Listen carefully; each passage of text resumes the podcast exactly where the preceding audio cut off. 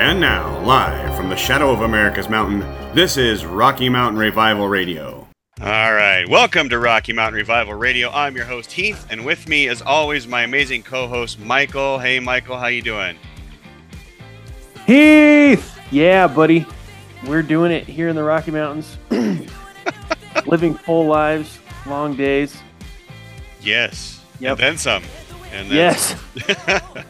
And before we uh, get into the normal housekeeping we do, just wanted to give a brief mention that we are going to do a little heavier topic today. And so, as a result of that, Ethan has decided he is not going to join us on the show today. So, we do miss him. And uh, just wanted to give that before we got into there. So, um, let's do some housekeeping really quick, shall we? Um, before we get into today's show, check out the website, everybody. I'm going to point you there. Everything you need to know uh, press releases, news information, contact links, um, everything. It's all there. Links to the shows on YouTube, Rumble, Rumble, Rumble, Rumble um, all the socials, they're all there. If you would like to uh, send us a show submission, you know, got an idea, you got a topic, you got a guest, there's a contact us form, please feel free and use that. Um, of course, comments, suggestions, feedback, we appreciate that as well.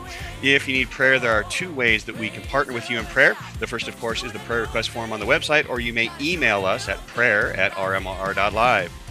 While there, of course, as I mentioned, check out the socials. And if you're watching this on YouTube or Rumble, please like, subscribe, all the fun things there because that does help us down the road.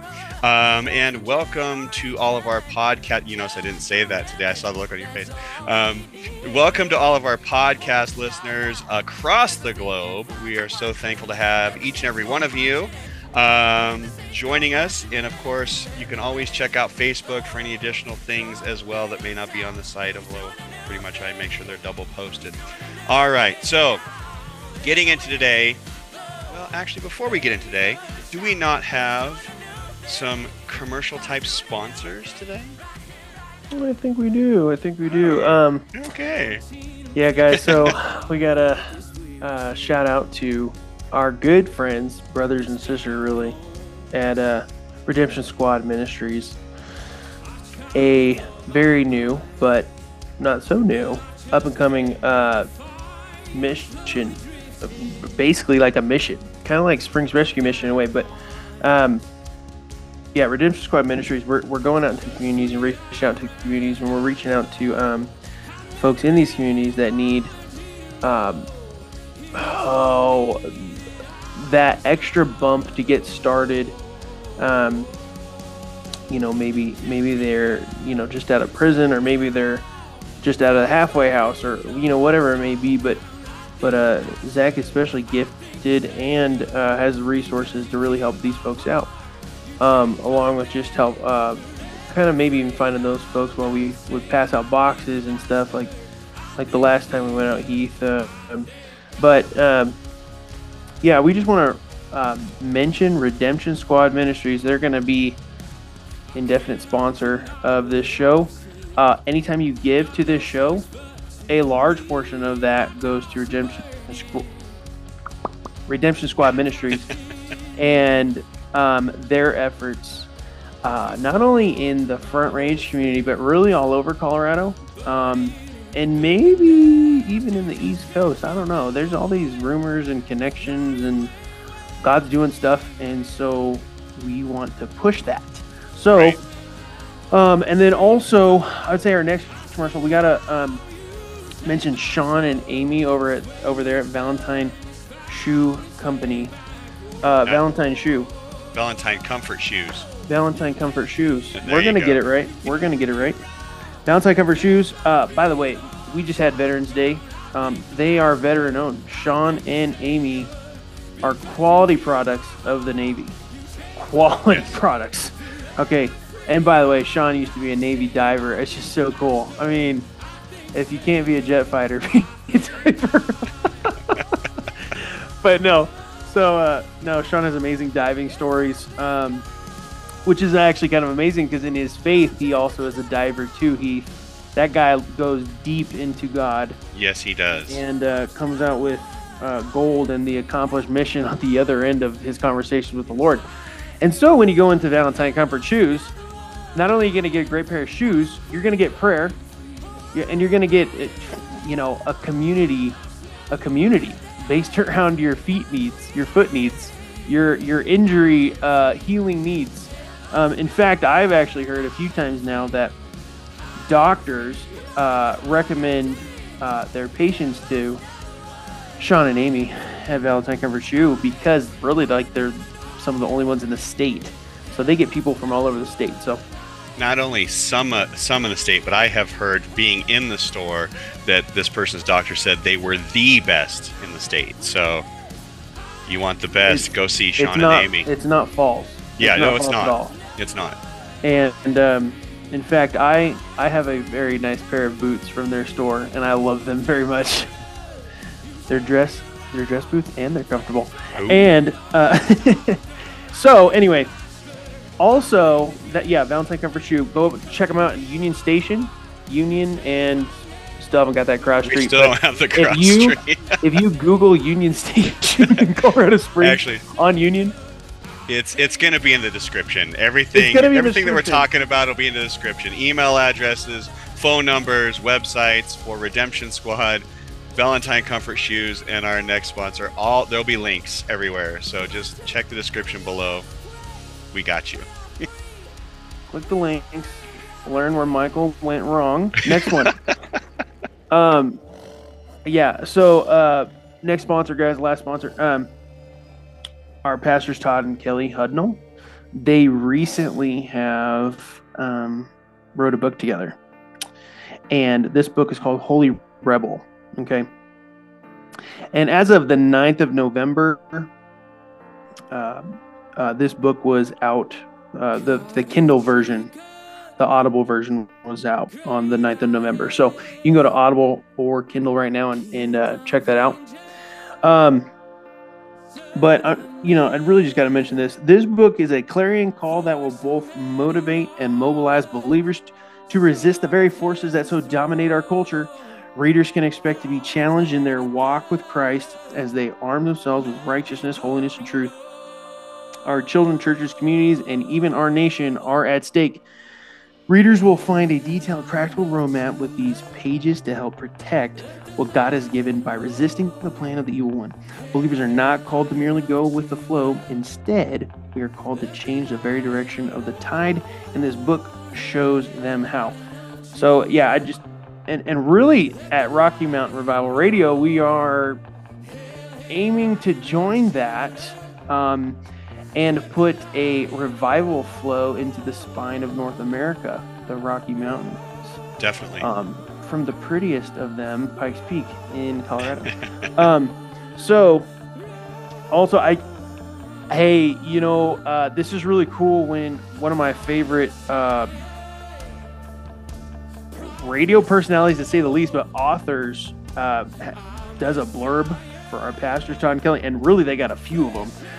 But uh, Eric Metaxas puts his uh, comments in. He says, Nothing makes my heart leap more than when I find brothers and sisters in the faith who understand the times we are in and who know what God is asking of them. And more than that, who exhort others to the battle.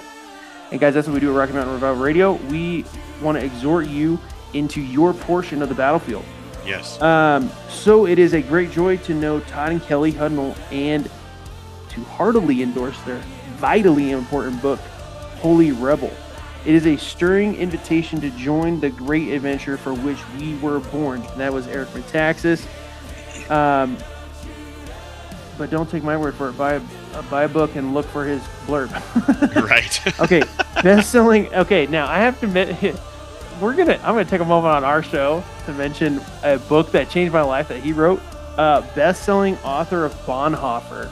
Okay, uh, and I believe prophet, prophet, pastor, martyr, spy, something in that order, dude. Oh, I love that book. Okay. And then Letter to the American Church. uh, That's his most recent book. And then host of the Eric Metaxas Show. Hey, if you guys aren't listening to Rocky Mountain Revival Radio, why don't you go over and subscribe to the Eric Metaxas Show right. on your podcast provider? Oh my goodness, get some news and get some uh, get some outtakes. And uh, but yeah, we love Eric Metaxas over here. But we really just want to remind you about Holy Rebel and our pastors Todd and Kelly Hudnall and their recent book. Kindle version is available now as of the 9th of November. Heath, I, I will have I will have a link to that as well, and I'm excited um, to get our hands on Todd and Kelly's book and to uh, just run through this uh, holy rebel roar that we got going on here at the church, and just the continuation of that through their book. So yeah, you check it out, guys. Like I said, links will be below, um, or you can also find the information on rmrr.live website. All right, so I think that is all the intro that we have for you today. Let's get into the show. Um, this is another packed one, guys. We're going to try to get through as much as we can. Again, I do want to give that warning that it is a heavy topic. Um, it could be potentially triggering for some viewers and listeners. So please be advised of that. Um, I want you to know I'm going to be sharing some personal and difficult testimony as well today, uh, directly from me. Today's episode is titled Mental Health, Suicide, and How God Saved Me. Um, so really quick, you know, mental health and suicide are not talked about enough in the United States. I will just go straight out and say that. Um, it's especially true for men, you know, and I can personally attest and confirm this. We're often told to man up, to not share, to express our feelings, you know, to just deal with it. Um, and that is the worst possible advice you could give anybody, guys. Um, you know, half of all Americans experiencing an episode of major depression receive treatment. Um, females experience depression roughly twice the rate of men. And depression affects 20 to 25% of Americans ages 18 over in a given year. In 2020, and these statistics, guys, are ridiculous. Suicide is the 12th leading cause of death in the United States. Um, there was approximately one death every 11 minutes uh, that year. And so every day, that means roughly 125 Americans die by suicide. Um, you know, and, and there's a lot more statistics that we could get into here, but I'm, I'm going to tell you that, um, you know, male population, and I just want to kind of touch on this one, I think. Um, suicide rate among males was four times higher than the rate among females.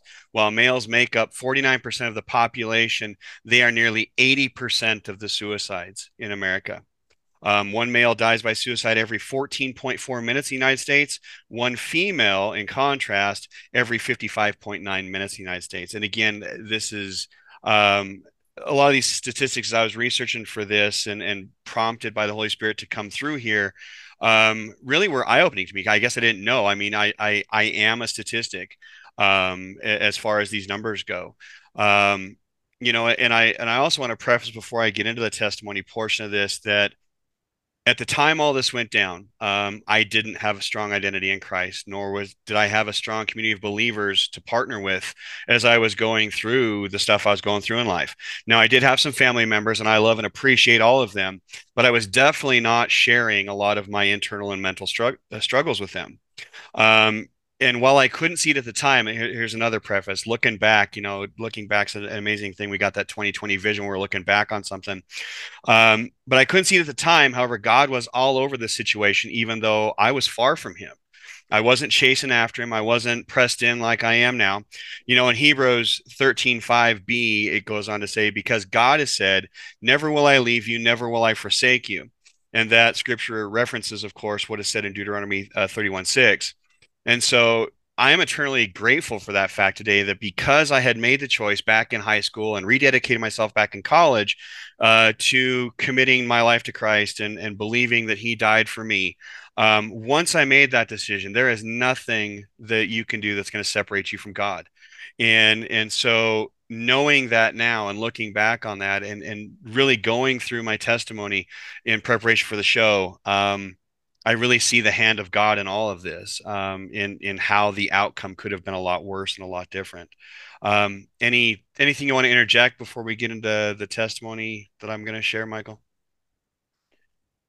I'm thankful for God's hand uh, on your life. I'm thankful that for you know He saw uh, things that you weren't seeing, and I'm thankful that, um, and in fact, now that I even you know start to say it. Uh, um, I'm thankful that whether you knew it or not, he was guiding you into where you're at now, and he already knew about that. Um, he already knew about your transition into Radiant Church and all that he was going to do there uh, for you, and and uh, and because he loves you, and and guys, I, I just feel like right now, even at this point in in uh, the message to our our sweet listeners, our sweet viewers, uh, there's some of you who do not have that much hope for a future. Hey Heath, what's that Jeremiah passage you got there? Let's just read it right now. Well, let's just read it right now. Of course, I saved that to the end of the notes. Give me just a second. I'll get back. To Well, there. and we'll It's- read it again. it's worth Jeremiah- Yeah, Jeremiah Jeremiah 29, 11 to 14a. It says, For I know the plans I have for you, declares the Lord, plans to prosper you and not to harm you, plans to give you hope in a future. Then you will call on me and come and pray to me, and I will listen to you. You will seek me and find me. When you seek me with all your heart, I will be found by you, declares the Lord. And so, you know, I just I, I'm thankful for God. And and like Michael said, you know, if you're at a place of hopelessness, you're at a place of desperation, you're at a place of loneliness, or you don't feel like you're worth anything, or that God can't help you, or there's no one that cares. I want to. I just want to interject now. Normally, I save this to the end of my testimony when I give it, but I'll. I want to say it up front. Um, you know, a, you're never alone. God's always with you. B, um, if you don't feel like you guys want to talk to, you, guess what? Send me an email at host.heath at rmrr.live, and I would love to talk to you. I would love to pray with you. Um, I would love to to partner with you as you're going through a difficult time, um, because I've been there, I've done that, as you'll see here in a minute. Um, and so I don't want anybody to walk away from this broadcast feeling they're alone. You know, recognize full-heartedly that Jesus is with you right now. Um, that in your brokenness, in your hurt, in your pain, in your suffering, um, in your feeling of hopelessness and despair and loss, that he is right there sitting next to you and he's got tears rolling down his face because you're hurting. And as a child of God, he doesn't want to see you hurting. And so know that. And again, if you feel like you've got nobody else you can talk to, you can talk to me. I got I got no judgment, no condemnation, no nothing for you. So email me host.heath at rmrr.live and I will gladly uh gladly talk with you. I'll just I'll just add uh, one of my favorite promises in the Bible is, uh, and I've experienced this. I know Heath has too, uh, for himself. Some of my friends have too. Uh, those who call on the name of the Lord will be saved. Um, I don't have the uh, the the chapter and verse for you. It is in the Bible. it is. it and it is alive and well okay and so if you, you are uh considering um lasting decisions. Um call upon the name of the lord and you will be saved. Uh you know mom may call you after that or friend may may see you tomorrow or you know um someone may knock on your door. Okay. It literally is a uh, uh, active and true promise. Uh, and God knows your heart. God knows the desperation level, and you will be heard. Um, uh, the, Right. We've we've I mean we could go into testimonies about that, but Heath, back to you.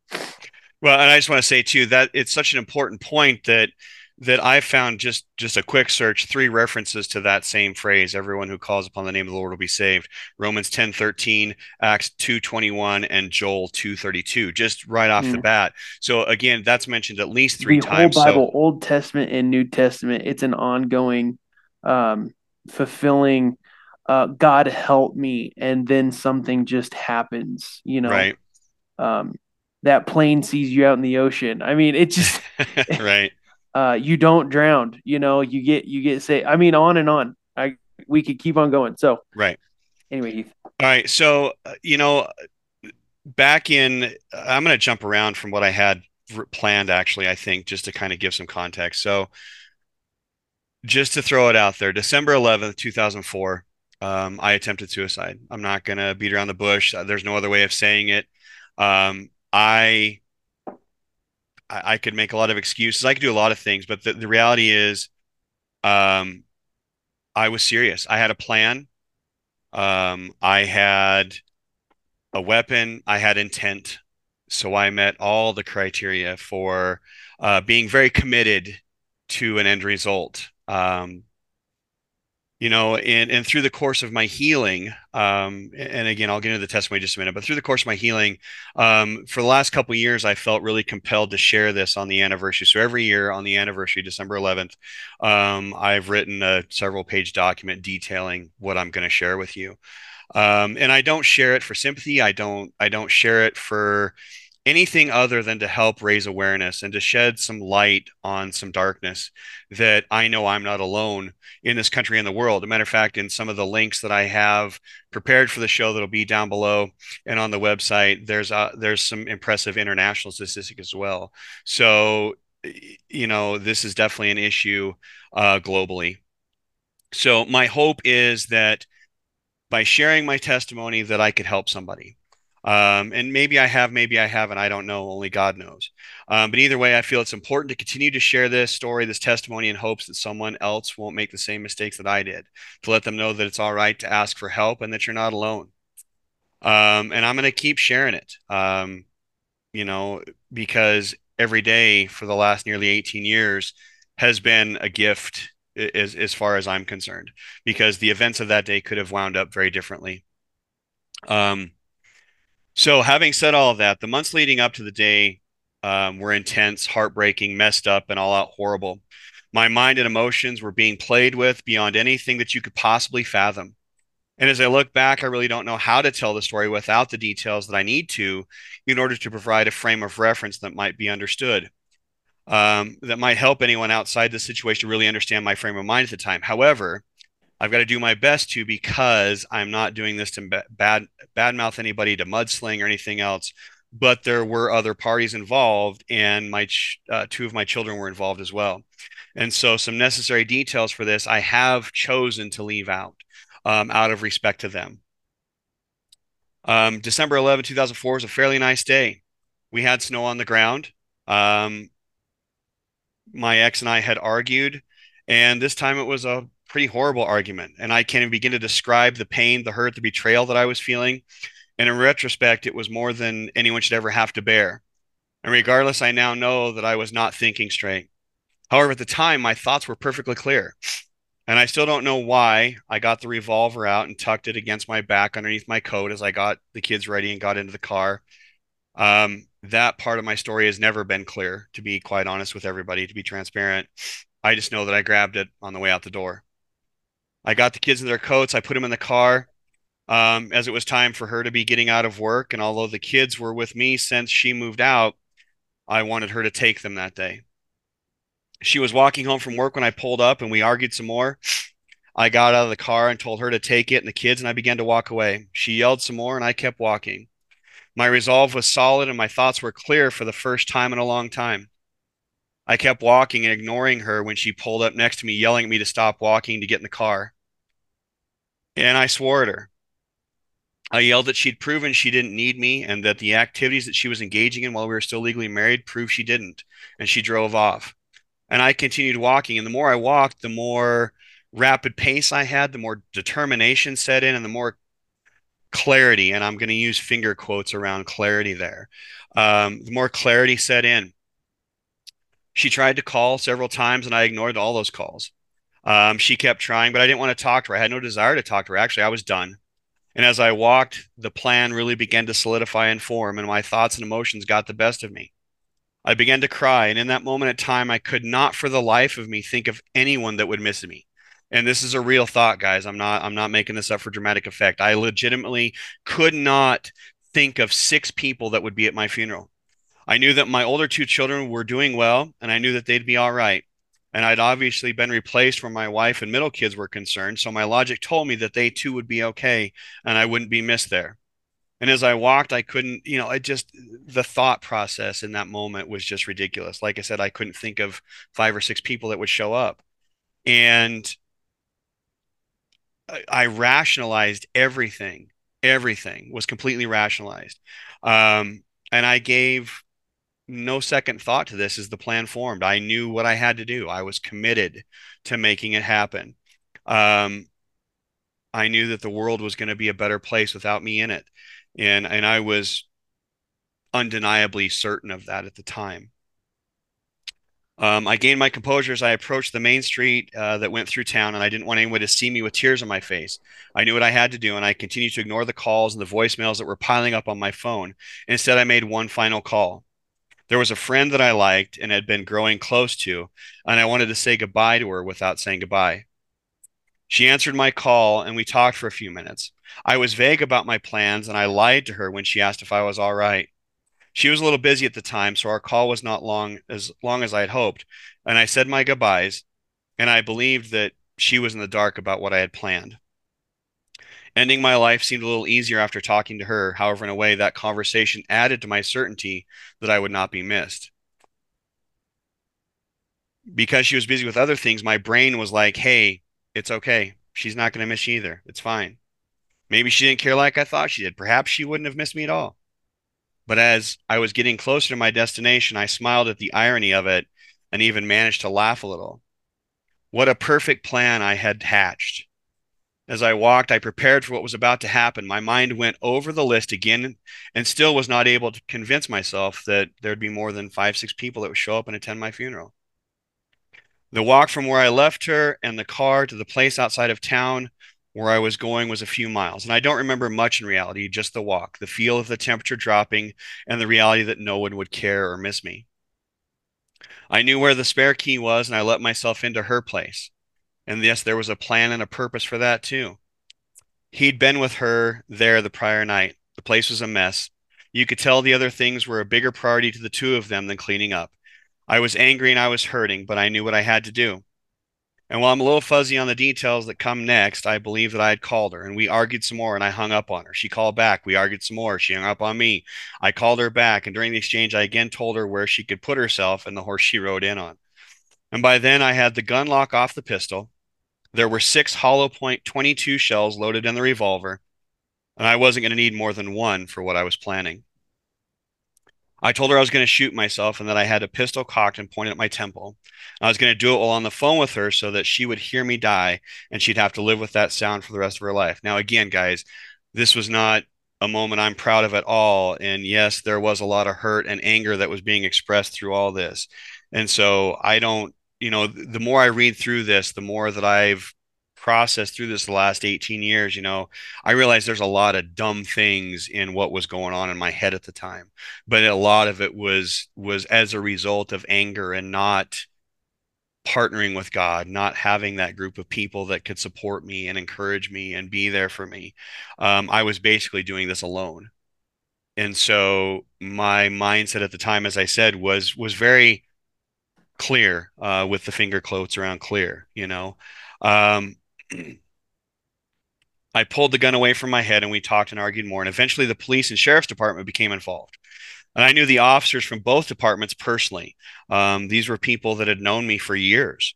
Some of them actually cared more than I thought or realized they did at the time. And, and after the fact, um, it's incredible some of these people that actually showed up that day. Um, at some point, my dad, um, my stepdad, was called, um, and he drove the 90 miles uh, drive in the dark and snowy, icy roads to get there. And he legitimately flew, from what I understood. At the time, I didn't know he'd been called. Uh, through the course of the next few hours, I talked with her and I talked with a couple of the guys I knew from the PD. At times, things were intense. Eventually, they found out where I was and they began moving in from all around her trailer. I saw them and demanded they pull back, and they did. There were EMTs, firemen, sheriff's deputies, local policemen, and I was still committed to my cause, though. The standoff was not what I wanted, but somehow had managed to get. As time went on, I actually began to doubt myself. My mind started to tell me that since I had messed everything else up in my life to that point, that I would somehow mess this up too, that I wouldn't be successful in suicide. Somehow the science and logic failed to show up because had they actually voiced some nerdy stuff, I would have realized that the 22 caliber I was holding um, would have enough velocity to enter my brain leaving the barrel, but not enough velocity to, to exit. So it would have ricocheted around inside and either killed me or turned me into a vegetable. So had I have actually had the forethought, hey, I could have actually done it. But either way, um, the logic was was not there. Um, the doubt crept in. You know, hey, you're you failed at everything else in life. You're going to fail at this too. You're going to mess this up. Um, but my mind kept at it. I would fail. I'd mess up.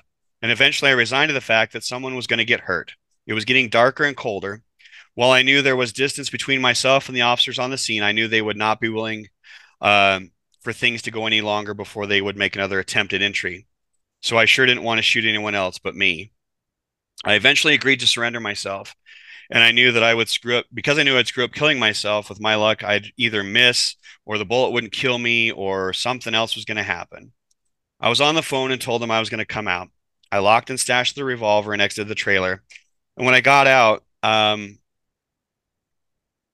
I got onto the stepped out of the ground. I was met by officers and friends um, who quickly pat me down, put me in handcuffs, and placed me in the back of the chief of police's car. Now, keep in mind, this was outside of town, so it was not in his jurisdiction at all to be there. Um, and in that moment, I will never forget the look on Chief Gill's face. He was hurt and disappointed in me. Um, he said very few words, most of which I don't remember. However, I do recall him saying that he was glad I was all right. You see, he and I talked often during the past few months, and at the end of every conversation, he'd tell me if I needed anything that I should call him. I had his personal cell number and I should use it if necessary. And he always asked how I was doing if I was all right. However, I didn't truly realize that he had wholeheartedly meant it until that very moment when I saw the look in his face. I couldn't look him in the eye after that. I was ashamed of where I was and what I had and what had happened. I was hurt and angry with myself, and I had let them down. The rest is a bit blurry, but we wound up at a holding cell at the police department. Um, they took my personal belongings, my fingerprints, the whole nine yards. They put me in a bare cell, uh, just a concrete slab to on, sit on or sleep on. I remember seeing my dad walk in, and even though I had asked early in the day for him to not be contacted, he was, and he was standing right there. I was angry at them for calling him, for bothering him. However, seeing dad made me cry a little, and I was embarrassed, and I apologized that he'd come all this way to see me like this. And I thought he'd be mad, and that that was one of the reasons why I didn't want him to call him. And yet he wasn't mad at all. He kept telling me it was all right and that he loved me, which made me feel worse, in all honesty. But I'd let him down too in that moment. And I remember they'd called a counselor in to come talk to me to see how I was doing and, uh, um, you know, assess the situation, I guess. They eventually decided to let me go into his custody, and we began therapy three times a week for as long as necessary. I don't remember getting into dad's vehicle, and I believe that several of the EMTs and officers at least patted me on my shoulders or hugged me and told me to take care of myself. None of them liked seeing me where I'd wound up, and while several were disappointed and a little hurt, they were all happy that they were on duty because they knew I needed help. And that was a very humbling and crappy feeling all at the same time. I don't know how many people actually cared about me, or I didn't know at the time, but after the fact, I sure did. They cared about me, little old me, you know. Um, who knew? These people gave up their afternoons and most of their evening on this call. A lot of these people weren't even working that day. Um, they knew it was me. And so they arranged to keep everything off the radio. They communicated by phone. Um, they showed up once they heard it was me on their days off, on their afternoons off, because it was me. Um, and and I just thank God in this moment, in that moment, that there were all these people that somehow I had touched their lives and they had touched mine and they decided to show up and to be present in that moment to support me, to care about me. And the look in all of their eyes as I was leaving that, uh, leaving the sheriff's office, leaving that cell. Um, like I said, all the hugs, all of the encouragement, all the support, all the love is a feeling that I will never forget. Um, I'm going to pause there because we've got just a couple minutes before we time out this section, and we're going to restart again to kind of give you some happy thoughts at the end of this episode. But what are you thinking right now? I've watched your face, or tried not to watch your face too intensely as we were talking, as I was talking. Um, I know this is not a difficult or not a not a pleasant story for anybody to listen to. You know, anybody that cares about me, I know they make the same face you've been making for the last little bit, which is part of the reason why Ethan decided to not show up this evening. Um, this story hurts this kid more than I can tell you. Um, and this is four years before he was born, guys. Go ahead. Oh yeah, that's just my listening face. Um, It's my listening face. yeah, no, uh, yeah, yeah. this is a whole nother episode, but um, it reminds me, Heath, of of uh, the night I helped save a guy out of a burning car. nice. And I I don't know how many moments we got him. Um, but just like we were kind of talking about earlier, it, it, um, I see I got some t- smidge time. Uh, I had called on the name of the Lord, like we were talking about earlier, and um, lo and behold, this man Joaquin came from the other side. Uh, the road was blocked at this car wreck, and Joaquin came from the other side, and this man was a six eight Hispanic Mister T, with a beard and a mohawk and uh, lots of gold necklaces and and a cut off uh, tank top, and he told me he was like six eight and Hispanic, and and he said he was a former uh, Navy SEAL. So I call in the name of the Lord, and Joaquin is on the other side, and he's like, "Hey, you got a fire extinguisher?" Because I was driving my my semi truck back home. Hey, you got a fire extinguisher? I said, "I sure do." And uh, in in two swipes that fire extinguisher, he had pulled this man out, and this man was in bad shape. Like I said, this is a whole nother episode.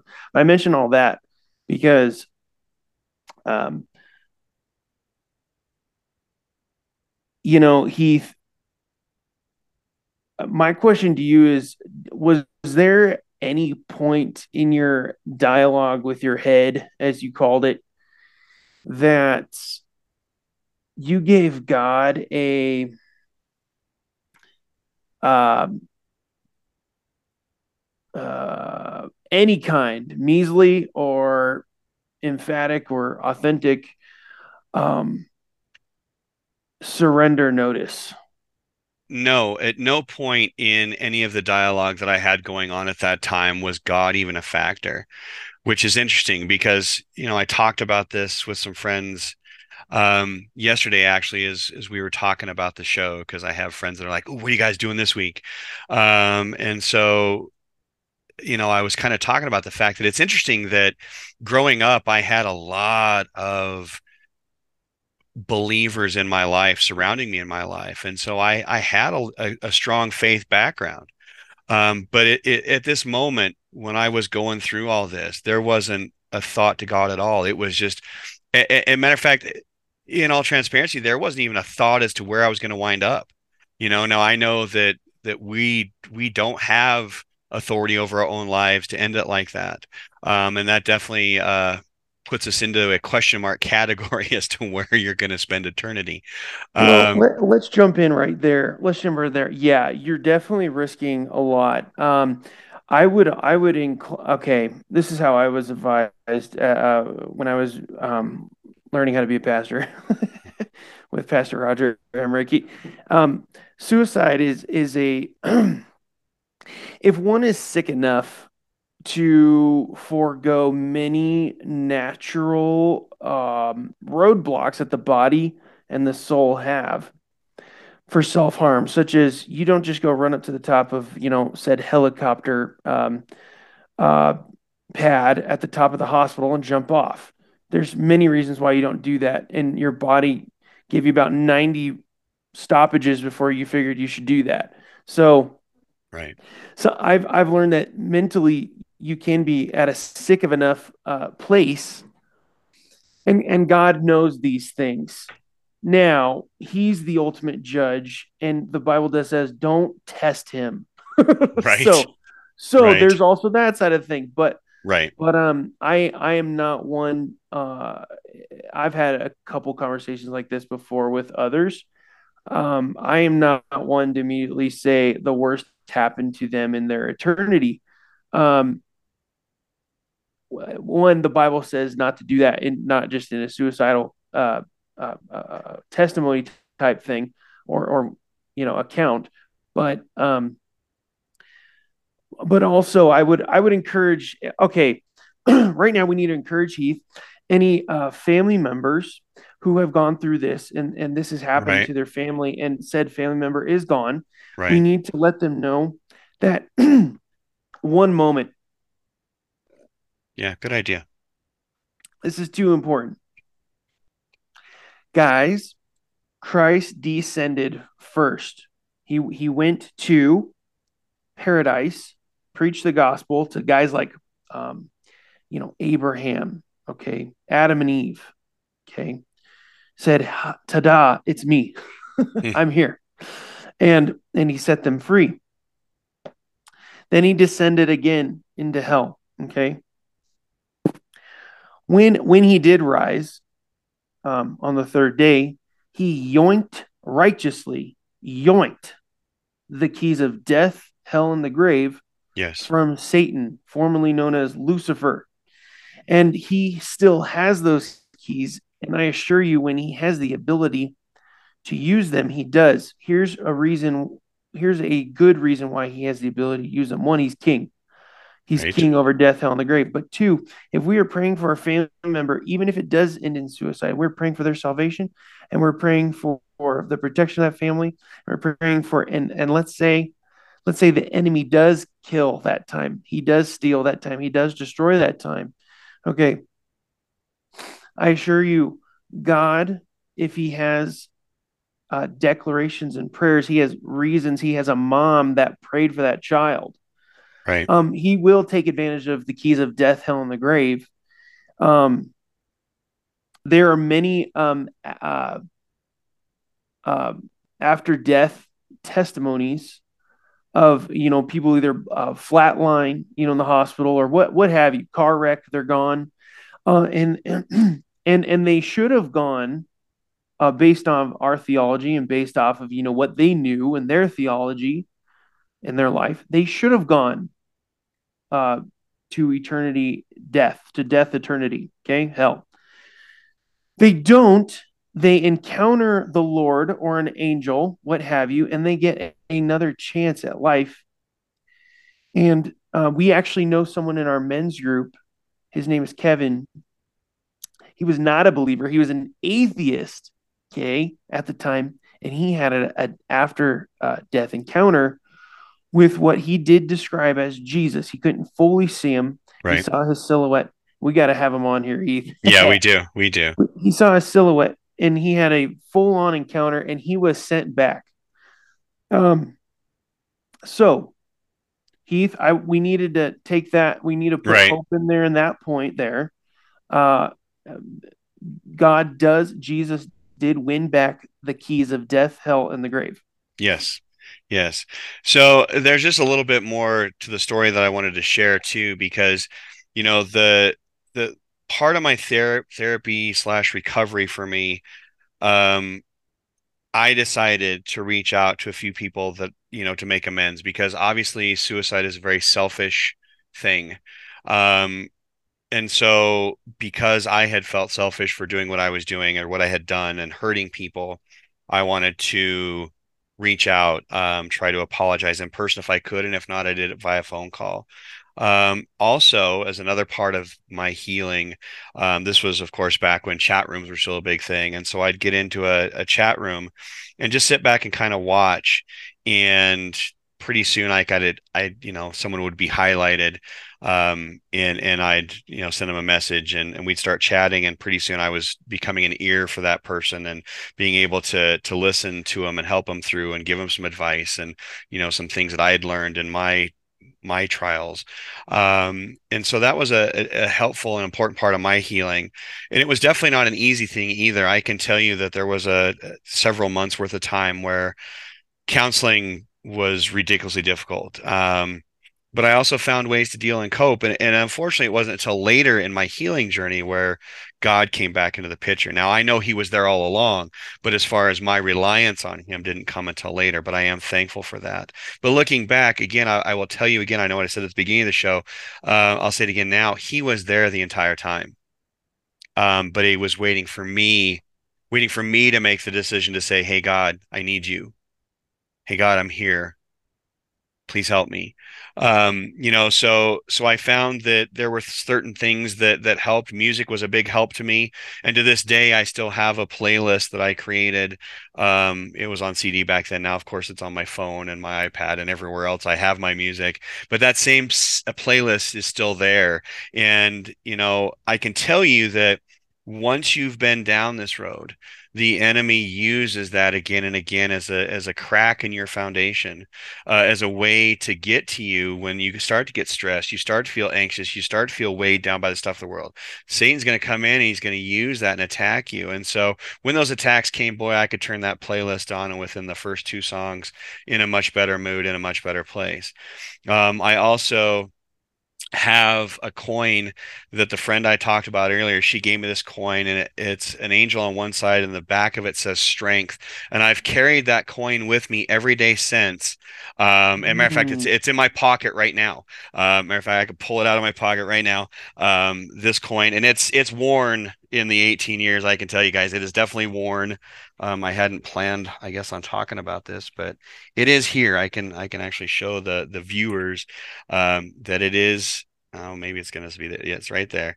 Um, you can't see the word strength anymore. It's pretty much been worn off. But I carry that in my pocket as a reminder that um, God gave me the strength to get through that circumstance, that situation he gave me the time I needed to heal to to battle the darkness that I was in and to bring some light into it.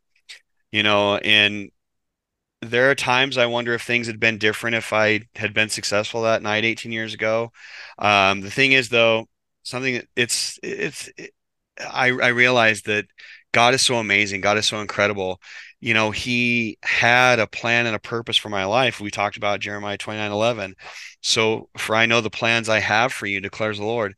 You know, I didn't realize it at the time, um, but there are some positives that came out of me still being here. Um, you know, I can I can honestly see right. That, that's funny. Um, but the, no but way, the, way.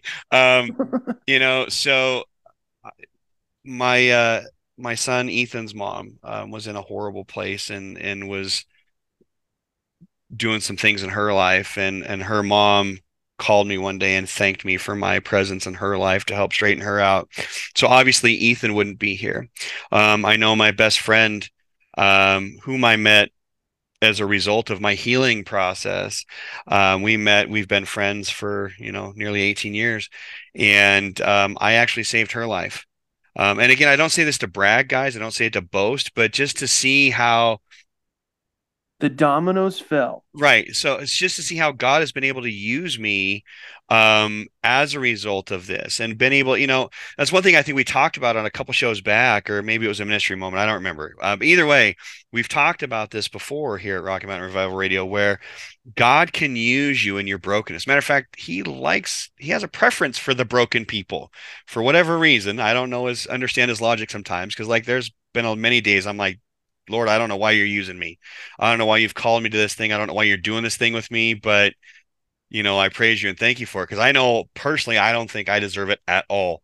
Um, but but God God uses our brokenness. He uses us in these things to help other people. And I know there were, and I, I can't remember how many dozens of people I actually wound up helping and talking through some things in those chat rooms. Um, you know, and again, Ethan being here is a prime example. You know, God placed a heavy anointing and a heavy calling on this kid, um, you know, two summers ago.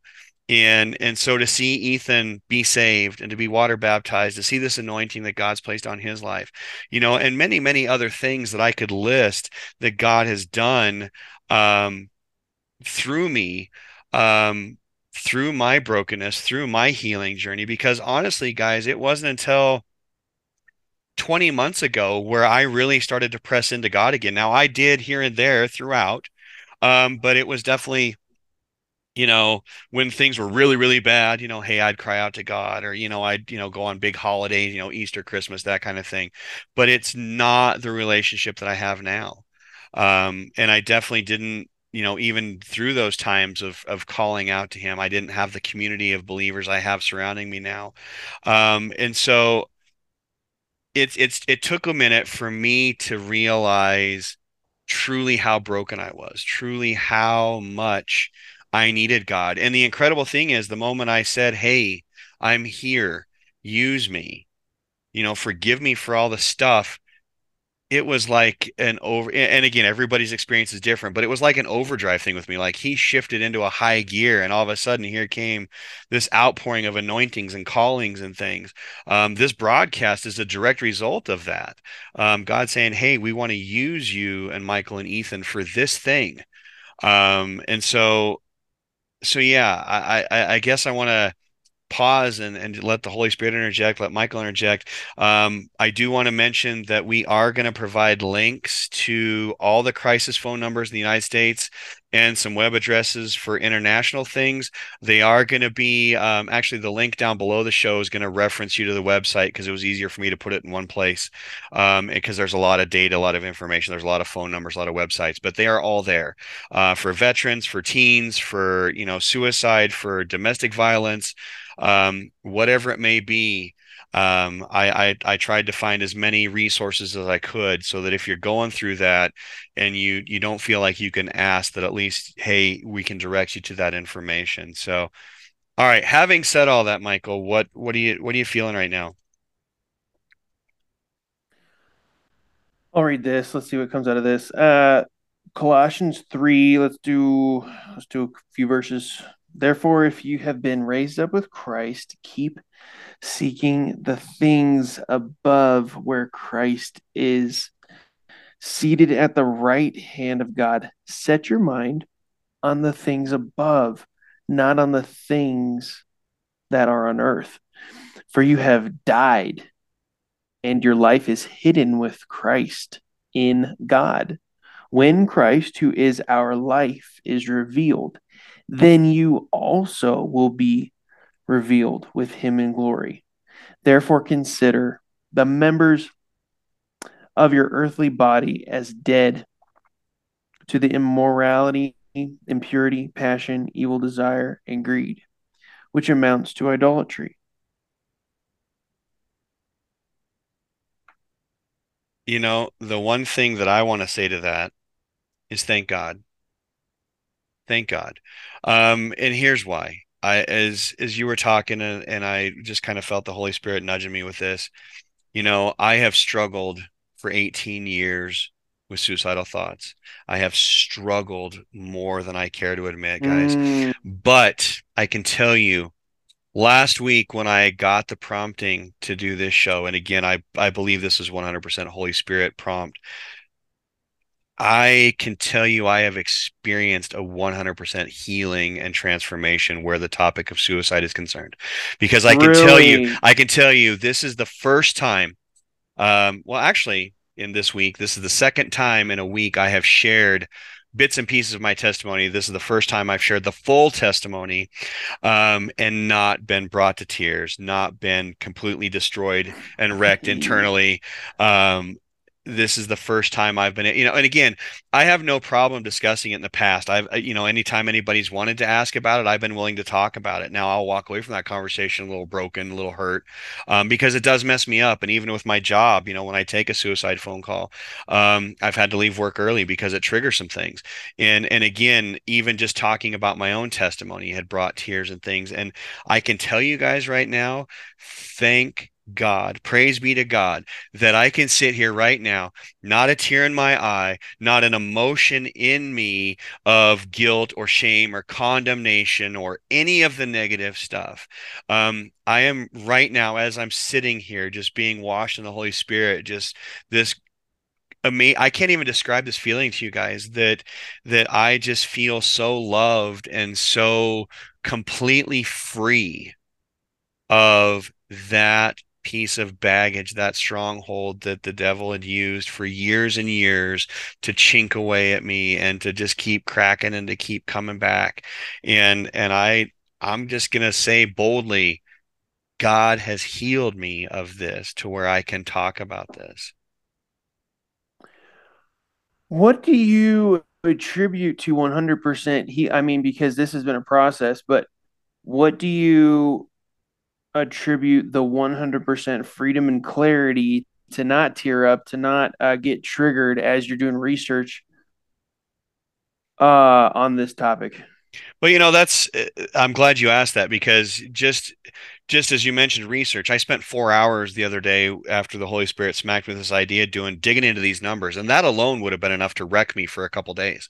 And so I really attribute that to me pressing into God, me me surrendering everything and just saying, "Here I am, all my brokenness, all of my stuff. I lay it in front of you."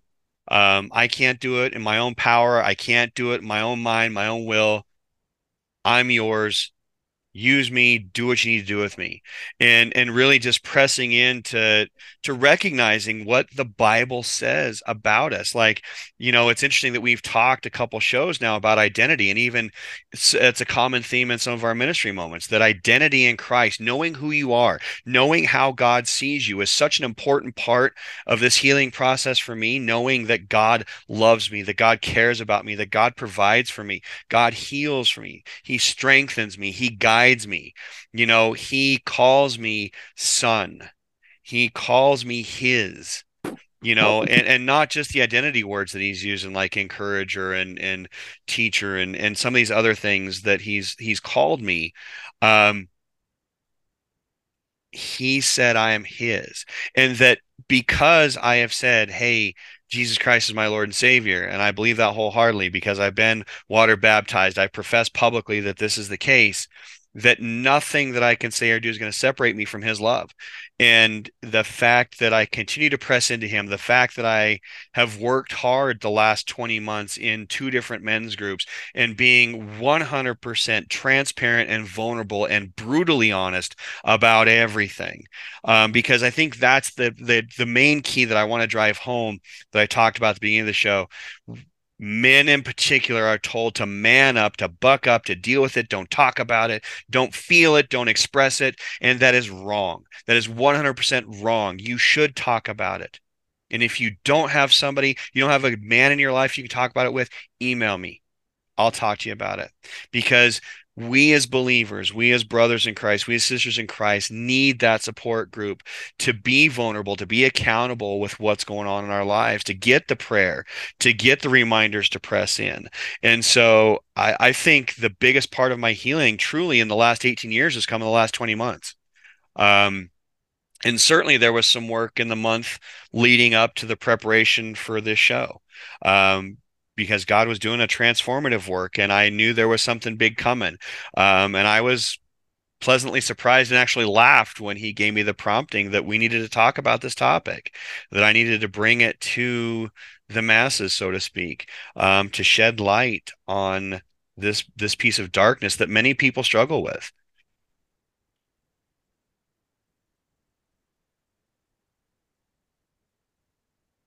So yeah, that I it, giving it to God, pressing into God, being in that group. Um, I mean, just to sum up everything I just said, that is probably the biggest piece of my healing.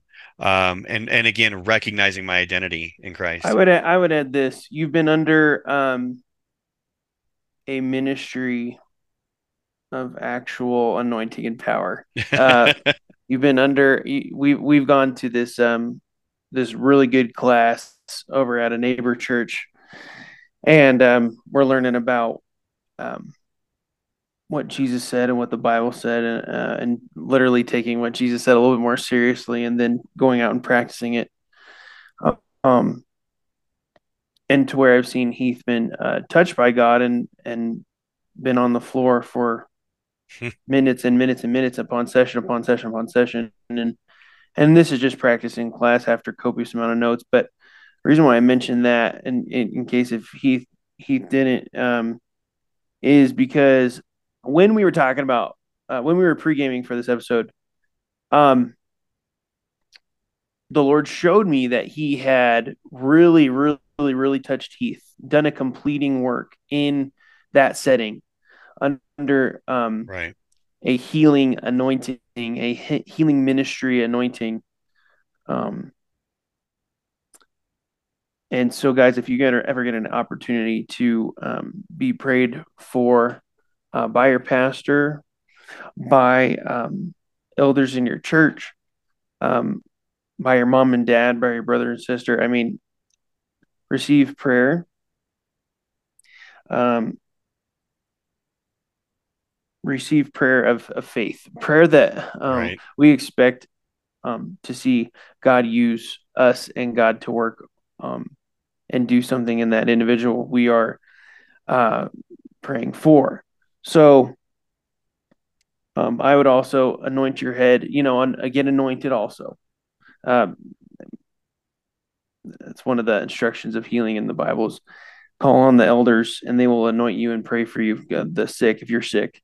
And um, the elders will pray for you and anoint you with oil, and uh, you will get well. You, you'll get better.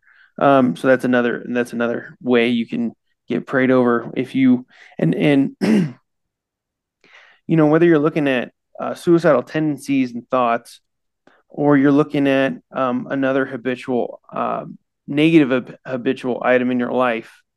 Um, this could be a serious rut in your life, and you may know it. You you probably already know that, and we we we here at Rocky Mountain Revival Radio, we're definitely looking um, like our Savior did. We're definitely trying to look at the heart of the issue, and we're not trying to judge the um, habitual pattern.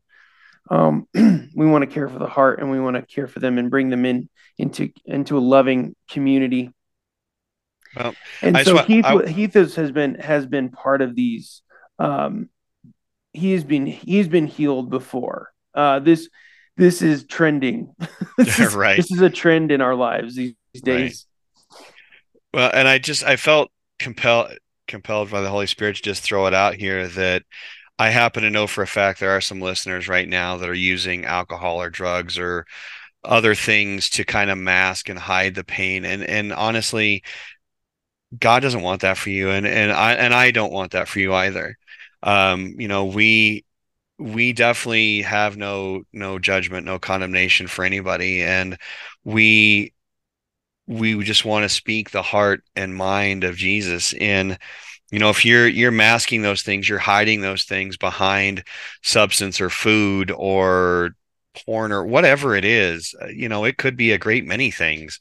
Um that's probably a sign that you need to stop. You need to to talk to God. You need to to find somebody, a believer that that you can come alongside with and say, "Hey, I'm going through this, and I and I really need some help," because there is an incredible amount of freedom that comes with healing. There's an incredible amount of peace that comes with working through us. Now, I'm not going to sit here and tell you that anything that you do in the healing process is easy because it was not. Um, I, I for me it was it was grueling, but I made the decision that I had to heal, that I had to get better. Um, and even you know, this last 20 months making the decision that yes, I'm going to live my life differently. I'm going to pursue Jesus wholeheartedly and I'm going to step up my faith and stand in the identity that Christ has for me. And you know, going to these these classes and being laid out on the floor in the, you know, just soaking in the presence of the Holy Spirit is something that I, you know, it's it's like floating in the ocean, but like you're trapped under a weighted blanket so like you can't move but it is so ridiculously peaceful and calming and just you weren't entirely sure what god was doing either right you? no yeah. and, and, you know it, it didn't click until you'd mentioned it that you know, there were a couple times I was on the floor, and the one time I was there for like 40 minutes, and I had no idea what God was doing. Now, sometimes God smacked me with something, and I'm immediately aware of what He's working on, what He's trying to do. But in this instance, I had no idea other than just being in His presence and just soaking. And yet, knowing at the end of it that some form of transformative healing was taking place. And then i look at what we're doing in this show that something that would normally wreck me and i'm sitting here without a tear and, and actually smiling at the fact that i can share this with you um, and be grateful to god that that he's using me for this purpose. Um, i can say that's that's some healing right there guys. Um, definitely uh, so I also I'll join you in the word of uh, knowledge game. So I, I um not a game. Uh, I I do believe God's trying to reach right. out to three individuals here, um, and I and I can relate. So um, I don't want to pass any judgment at all. Um, there are three individuals who are stuck in a pornography addiction. Um, and I, I would say it's not so much the pornography addiction addiction it's an intimacy issue um, whether it came from you know problems with mom and mom or dad or it, came from a relationship um, i'll just tell you right now uh, god is bigger than porn god is much bigger than uh, being stuck in a rut. Um, right. He made he made you. He made your brain. He made your endocrine system. He made you were wonderfully made in your in your mother's womb is what the bible says and there are even images thank you lord there are even images of funny enough the point of conception where this flash of light I guess I don't know how they filmed this, but this flash of light is caught um, uh, recording when cells are doubling, right, in a womb. And um, you know, Christians have their own beliefs about that. I'll say what that is. They'll say that that's when the life starts, and they'll say that's when the soul is knit to those cells, or the spirit of that little child is knit to the cells. And and Heath and I do believe that a child is a child uh, at day one. Yeah, right. that early. um, but um, anyway, God knit you, um, which is pretty accurate of a word considering when you look at the science of DNA. He knit you in your mother's womb. He is bigger than an addictive pattern in your life. Um, he's bigger than a brain that needs some help uh, getting out of certain ruts and habits and addictions. Um, just one touch and the addiction backpack can be taken off of you, and what was impossible to stop is now a choice. Right. Is now a choice at the time of decision. Uh, that that did in fact happen to me when uh, summer camp. Let's see, going into senior year of high school, I was pleading with the Lord for that specifically. But these three individuals, Jesus loves you immensely, and He is so much bigger than what you think is impossible. Um, go to Him. Please write to us uh, when you receive this. Um, I don't know if all three of you or all two of you for the alcohol item um, will reach out, but we are praying for you guys. We do believe you individuals are real. I'm not saying we're the most accurate words of knowledge. We're still learning this as we um, serve the Lord on these broadcasts, but um, there is freedom. Um, as sure as God is, there's freedom. Um, and and you are lovingly knit together and made and God made the brain. God made the systems in your body. Yes. God made the chemicals in your body. He's the author of testosterone, uh, uh, or you know that urge, that thirsty urge for for an alcohol or whatever, a beverage. he's and and he is more uh, worthy. He, he's a he, he's more addictive um, than these items. Um, being fulfilled to overflowing uh, is an intoxicating thing. And Heath and I, and you know, we just released that to you guys now. We, oh Lord, would you touch them and give them many opportunities to taste and see that you are good? Um, that is why you came. You you came uh, for us in the rut, in in in the imperfection, uh, us the sick, us the broken. Uh, Mary Magdalene was relieved of um, seven demons, and that woman, she had that big, uh, big and amazing of an uh, encounter with Jesus, she followed him the rest of her days and also gave uh, from her money uh, to the ministry of Jesus and was a massive part of the early church. So, Lord, we thank you for the transformed life. and Lord, that you would guide our, our sweet uh, listeners to the knowledge and and the living out day by day that transform life. So later down the line, they look back and they say, "Hey, that was the time that it changed, where I caught hope. I caught hope, and I went for it, and and because hope was better than where I was at." Right. Um, and another example that comes to mind is is Peter walking on water in, in the scriptures. When he was looking at the face of God, he was walking on water. When he got distracted and he saw something else, is when he started to sink. And this might be that crucial for you where you do need to dedicate yourself to keeping your eyes on Jesus. Um, and and to be supernatural, that is what we usually do in the supernatural times, we're very focused on what God is doing. Um, and just like we read in that uh, Colossians 3 passage, um, set your mind on things above, not on things that are on earth. Uh, Heath, what do you have? You know, I just, um, I just want to also throw out there, you know, the the freedom that comes from a lot of this, especially for those that are, you know, using cigarettes or drugs or alcohol, you're you're going to have some health benefits there too.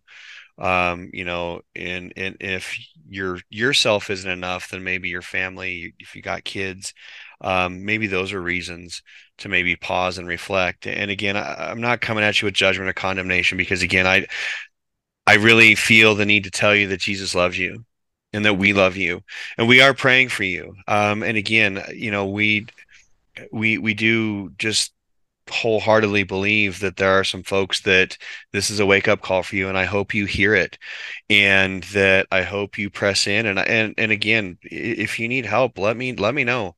Um you know I've uh, email us use the connect form email my my personal email address of the show uh, host.heath at rmrr.live um you know if you don't feel like you can talk to one of us then again you know that uh Bible believing, uh, Bible preaching, Bible teaching church with you know all the support and connect groups that they have. Um, there's there's somebody there that can help you with that too. Um, but again, most importantly, you're not alone. Jesus is right there with you.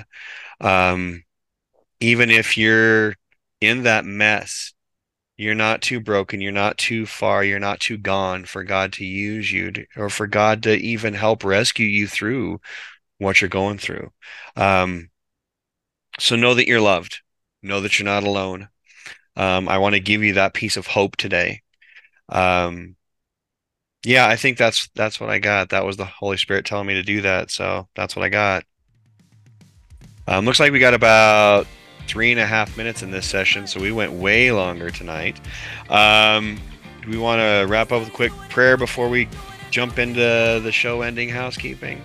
Yeah, I believe the Lord wants us to just uh, pray for anyone's uh, peace of mind and peace, okay. uh, overall operating peace in their life. That that at this show, by the will of will and grace of God, that that peace would be intervening in people's lives. So God, uh, peace right now in Jesus' name yes, to every listener. Yes. Um, it's your peace. You said, "My peace, I." leave with you, my peace I give to you. I do not give as the world gives. And guys, the world the world says, "Hey, here's a freebie," but it never really was free. Or, "Hey, you can, you know, this is this is cheap and easy," but it never really was cheap and easy. It was costly. But God's peace is ever present in times of trouble. So God, right now we just release to every listener, uh, listener, sweet viewer, reach up and grab, just in faith, receive, reach up and grab. Even if, yeah, if, if you're reaching up right now to the screen or whatever, good. That's an act of faith. Yes. Reach up and grab the peace and say, right now with us, I claim Jesus' peace in my life. Yes. I will meditate. I will think uh, about higher things, such as Jesus' peace that He left with us, and He does not give as the world gives. It's it is actually bought and paid for, and it is free. So, Lord, thank you, um, thank you, and we trust and know that you do the work we cannot do. Thank you, Lord, Yes, in Lord. Jesus' name. All right. Amen. Praise God. All right, everybody, thank you for tuning in today. I know this was a heavy episode. If you're still with us, thanks for listening, and I hope this touched you and blessed you in some way. Again, just want to direct everybody to the website, rmrr.live, for all the latest information and updates about the show. Like and subscribe to the YouTube and Rumble pages, please, and thank you. Remember to follow us on all the socials. Uh, all of our international podcast listeners, we love and appreciate each and every one of you. Um, yeah, again, if you feel led to donate to the show, we of course appreciate that. There are links on the main page, rmrr.live, to do so. And again, a major portion of those proceeds we are going to donate to Redemption Squad Ministries. Um, remember, as we say every show, uh, get yourself into a good Bible believing, Bible teaching, Holy Spirit led church. Plug into your groups, discipleship opportunities, and serve in any way you can. Thank you for joining us and be blessed. See you guys.